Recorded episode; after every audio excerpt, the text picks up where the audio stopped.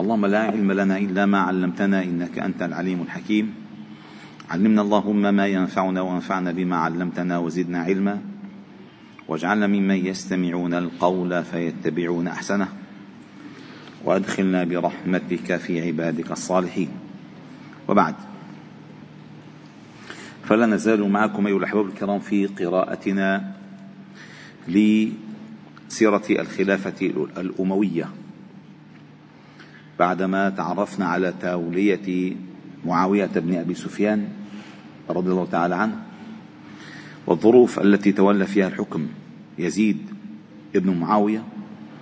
ثم آه، المعارضة التي أنشأها عبد الله بن الزبير بعد مقتل الحسين عليه السلام في كربلاء. ثم الجيش الذي وجهه يزيد إلى الحجاز. للقضاء على الحركة المعارضة. فدخل من المدينة وحاول أن يصل إلى الحجاز أو إلى مكة ولكن الله تعالى صرفه بأن مات قائد الجيش. مسلم بن آه، عقبة المري ومات يزيد بن معاوية. وما استطاع الحسين بن نمير أن يحقق شيئا في المعركة؟ فعاد. وظلت. وظلت. آه الأمور هكذا بعدما تولى الخلافة معاوية ابن يزيد وما استقر له الأمر. فبعد أربعين يوما مات الخليفة وبقي المسلمون من غير خليفة ستة أشهر. ويتنامى الصيت وأثر عبد الله بن الزبير في في بين بلاد المسلمين وبايعه أكثر المناطق. ثم تولى الحكم المروان بن الحكم بعدما عقدوا المؤتمر في الجابية وهذا مؤتمر تحدثنا عنه في المجلس السابق. وكان من شروط المؤتمر اولا أن يقضى على كل الأتباع عبد الله بن الزبير وأن يتولى الحكم بعد آه، مروان بن الحكم خالد بن يزيد ولكن هذا لم يحصل وإنما تولى الأمر بعده عبد الملك ابن مروان. وهذه القضية والأحباب الكرام ينبغي أن نفهمها جيدا أن المظلة المظلة دين والبساط دين ولكن الحركة ما بين المظلة والبساط. كانت سلطة وحكم. كانت سلطة وحكم. هذه شغلة كثير كثير مهمة كي نفهمها. لم تكن في عهد الصحابة هذه المسألة. أي لم يكن في عهد الخلفاء الراشدين أبي بكر وعمر وعثمان علي هذه المسألة نهائية عندما تولى الملك أي أصبح الملك هو السائد أصبحت هذه الطامات تظهر. ف استطاع مروان بدهائه وجهوده المتتالية الخروج بأزمة الحكم الأموي من حالة الضياع وحكم وأنشأ الحكم المرواني التابع له وأسس آه، هذه الدولة الأساسية الأموية وعمق المؤسسات وتوفي مروان بعد حكمه بسنة واحدة. توفي في طريقه إلى دمشق وابن ثلاث وستين سنة وصلى عليه ابن عبد الملك وكانت مدة حكمه تماما تسعة أشهر وثمانية عشر يوما. وكان آخر من تك ما تكلم به مروان وجبت الجنة لمن خاف النار وكان نقش خاتمه العزة لله. واختلف كما ذكرت لكم في سبب وفاته والأرجح أنه مات مريضا بالطاعون. الآن عبد الملك ابن مروان. أيها الأحباب الكرام اسمعوا اسمعوا وعوا ماذا يتحدث التاريخ والموثوقون في التاريخ. لأن نحن عندنا مثلا نتاخذ بالعاطفة. شو هالأمويين يا أخي آه، أساليب توطيد الحكم يختلف من طريقة إلى طريقة. ولكن فلنتعلم من هو عبد الملك بن مروان بداية. عبد الملك بن مروان كان مولده في ست سنة ست وعشرين للهجرة. وكان عبد الملك قبل الخلافة من العباد الزهاد الفقهاء. الملازمين للمسجد والتارين للقرآن وكان أبيض الرأس واللحية حسن الوجه ولم يخضب لحيته ولا رأسه. قال نافع. من نافع؟ مولى بن عمر. ما هو قلنا السلسلة الذهبية حدثنا مالك عن نافع عن ابن عمر. نافع هي الصلة بينه وبين الصحابة. قال نافع. لقد رأيت المدينة. ما فيها شاب أشد تشميرا ولا أفقه ولا أقرأ لكتاب الله من عبد الملك بن مروان. وقال الأعمش عن أبي الزناد كان فقهاء المدينة أربعة سعيد بن المسيب وعروة وقبيص بن ذؤيب وعبد الملك بن مروان قبل أن يدخل الحكم. وعن ابن عمر أنه قال ابن عمر ولد الناس أبناء يعني الناس ولدوا أبناء وولد مروان أبا.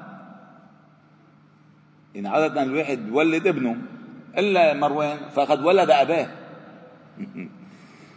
أي كان آه، يفوق سنه في العلم. وفي الفهم والحكم. ويعلو فوق أقرانه. وعن يحيى بن سعيد قال أول من صلى ما بين الظهر والعصر عبد الملك بن مروان وفتيان معه يعني النفل. وقال سعيد بن المسيب ليست العبادة بكثرة الصلاة والصيام إنما العبادة بالتفكر في أمر الله والورع عن محارم الله.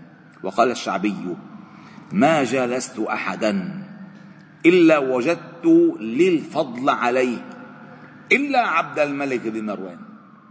فإني ما ذاكرت حديثا إلا زادني ولا شعرا إلا زادني. وكان يعظم اسم الله تعالى فقد ورد روى البهيقي أن عبد الملك بن مروان وقع منه فلس في بئر قزرة فلس فلس. فاقترى أي استأجر عليه بثلاثة عشر دينارا حتى أخرجه. فقيل له لما ذلك؟ قال كان مكتوب عليه اسم الله. تعظيم باسم الله. وروى ابن أبي الدنيا وروى ابن أبي الدنيا أن عبد الملك كان يقول لمن يسيره في سفره إذا رفع رفعت له شجرة يعني بين شجرة بعيد سبحوا سبحوا سبحوا. حتى نأتي الشجرة. وإذا رأى حجرا قال كبروا كبروا كبروا حتى يصل إلى الحجر. وفي رواية أنه لما تم توليته كان كان يقرأ القرآن. فعندما سمع اسمه سمع اسمه أنه يتولى الخلافة قال هذا آخر عهدي بك. خلصنا. ما ما ما نقضي. ورواها ابن كثير بصيغة التضعيف ولكنها وردت. نعم. وقال كان عبد الملك. آه، قال عمرو بن العاص لمعاوية. مر به مع عبد الملك بن مروان كان شاب فقال معاوية ما آدب هذا الفتى؟ وأحسن مروءته. قدام أدب هالزلمة عنده مروءة. فقال عمرو بن العاص يا أمير المؤمنين إن هذا الفتى أخذ بخصال أربع وترك خصالا ثلاثا. أخذ بحسن الحديث إذا حدث وحسن الاستماع إذا حدث وحسن البشر إذا لقي وخفة المؤونة إذا خولف. وترك من القول ما يعتذر منه. وترك مخالطة اللئام من الناس. وترك ممازحة من لا يوثق بعقله ولا مروءته. كان حكيما. وقال عبد الملك لمؤدب أولاده علمهم الصدق كما تعلمهم القرآن. وجنبهم السفيلة فإنهم أسوأ الناس وأقلهم أدبا. وجنبهم الحشم فإن بهم مفسدة.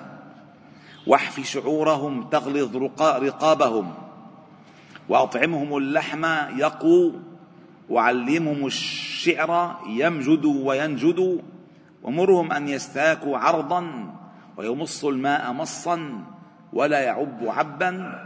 وإذا احتجت أن تتناولهم بأدب فليكن ذلك في سر لا يعلم به أحد من الحاشية فيهون عليهم. إن زمير الخدام كان تعيط عليهم بالغرفة قد ما بدك تعيط بس مشان ما يهون تضعف شخصيته قدامهم سبحان الله. وكان سبحان الله هو الذي قتل ابن الزبير هو الذي أرسل الحجاج إليه. اسمعوا. وكان موقف عبد الملك بن مروان من الزبير قبل أن يتولى الخلافة. كان في المسجد. قال يحيى الغس... قال يحيى الغساني لما نزل مسلم بن عقبة المدينة أرسله يزيد دخلت مسجد النبي صلى الله عليه وسلم فجلست إلى جنب عبد الملك فقال لي عبد الملك أمن هذا الجيش أنت؟ قال نعم. قال ثكلتك أمك. أتدري إلى من تسير؟ إلى أول مولود ولد في الإسلام. إلى ابن حواري النبي صلى الله عليه وسلم.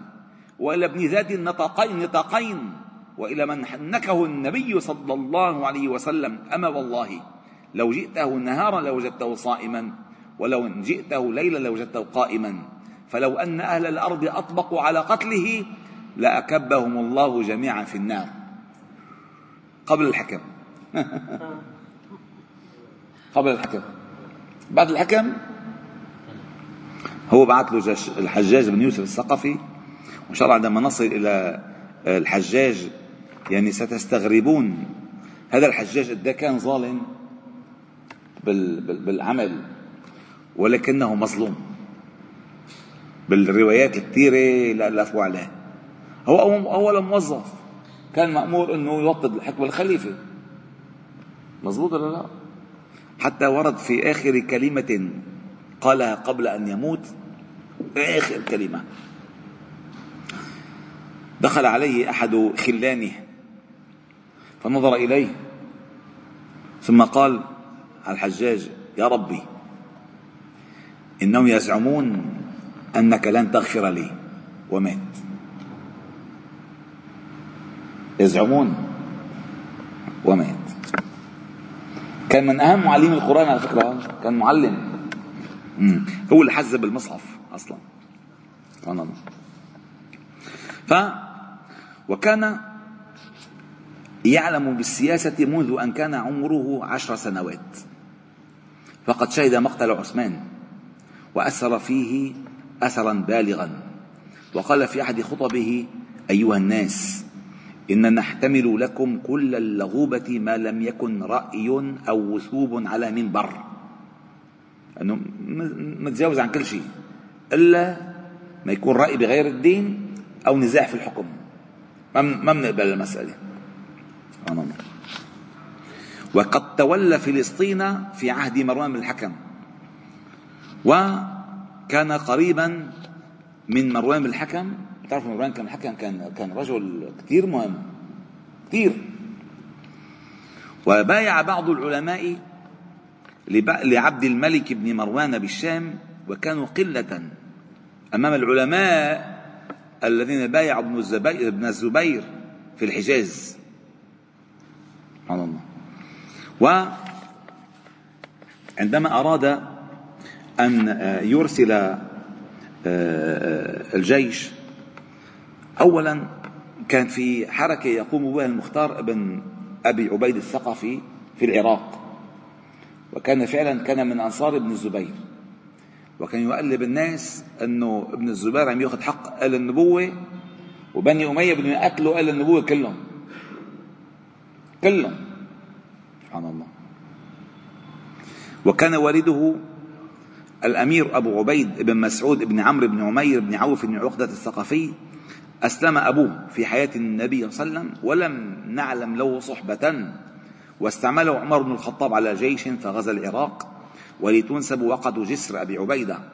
ونشأ المختار فكان من كبراء سقيف وذو رأي وفصاحة وشجاعة ودهاء وقلة دين.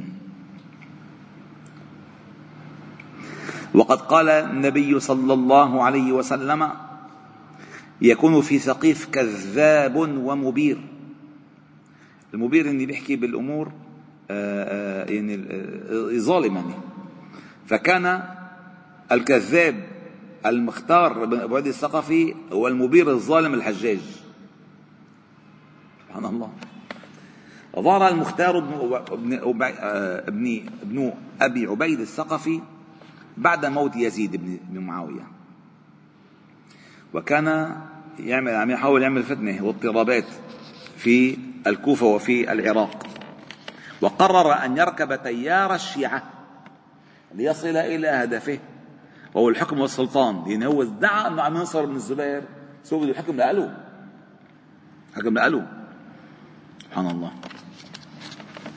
و وكانوا يظنونه صادقا في دعوته للثأر لآل البيت. وقد قال له المختار عندما ضيق عليه وصعب الخناق واخترت نهايته ماذا ترى؟ قال له السيب الرأي لك؟ قال أنا أرى أم الله يرى؟ قال الله يرى. قال ويحك أحمق أنت؟ إنما أنت رجل العرب رأيت ابن الزبير انتزع على الحجاز ورأيت النجدة انتزع على اليمامة ومرون على الشام فلم أكن دون أحد من رجال العرب فأخذت هذا البلاد. يعني كان يعمل انقلابات سبحان الله. وقال السائب ذلك لما تبين له أن المختار صنع كل ما صنع من أجل السلطان وحده. وقال عنه الذهبي المختار كذاب وقليل دين. بس كان عامل فتنة قال بيت النبي هيهات منا زلة هيهات وكذاب كبير. كبدو سلطان. يا لطيف يا لطيف. ولكي يثبت صحة دعواه في دعواه في المطالبة بدم الحسين فقد شوف كيف الله بالصدق هيدي في حكمة كبيرة يا أبو أحمد. انتبه. منو كذاب ودجال؟ قال حتى يثبت أنه هو صحيح بده ينتقم لمقتل الحسين تتبع كل قتلة الحسين فقتلهم. يا لطيف. يعني الله قتلهم بقاتل. هذا على هوينه على هوينهم يعني. وأعد جيشا بقيادة إبراهيم بن الأشتر و آه، هزم ابن زياد وشرع المختار في تتبع قتلة الحسين ومن شهد وقعة كربلاء من كل من كان مع ابن زي... عبيد الله بن زياد قتلهم جميعا وكان يقطع رؤوسهم رأسا رأسا. ووصل إلى شمر بن ذي جوشن اللي كان أخطر واحد فيهم وقتله وسنان وخولي و وقتله في يوم عاشوراء. إن مقتل بن زياد قتله يوم عاشوراء نفسه. وزادوا الناس في فتنة. لا قتلهم كلهم. صادق. ثم بعث إبراهيم الأشتر برأس ابن زياد إلى المختار وتعاظم نفوذ المختار. بعد انتصاره على هؤلاء القتلة وبلش إنه يفكر إنه هو شغلة كبيرة. ولكن على من آه، تتوقعون كيف كانت نهايته؟ من الأمويون قتلوا مصعب بن الزبير. عبد الله بن الزبير أرسل أخوه مصعب ليقتل المختار لأنه كذاب. عم يشوه الدعوة كان. عم يدعي نصرة آل النبي صلى الله عليه وسلم وهو كذاب. فأرسل إليه أخاه مصعب فقتله في المعركة. سبحان الله. الله أكبر. ما عم فصل كثير هون. وزالت دولة المختار وعادت المسألة واستقرت وبدأت الأمور تحتد. ويريد عبد الملك بن مروان أن يبسط ملكه على كل بين المسلمين واختار لذلك قائدا لجيشه الحجاج ابن يوسف الثقفي والحمد لله رب العالمين. سبحان ربي بحمدك نشهد أن لا إله إلا أنت نستغفر ونتوب إليك صلي وسلم وبارك على محمد وعلى آله وأصحابه أجمعين والحمد لله رب العالمين.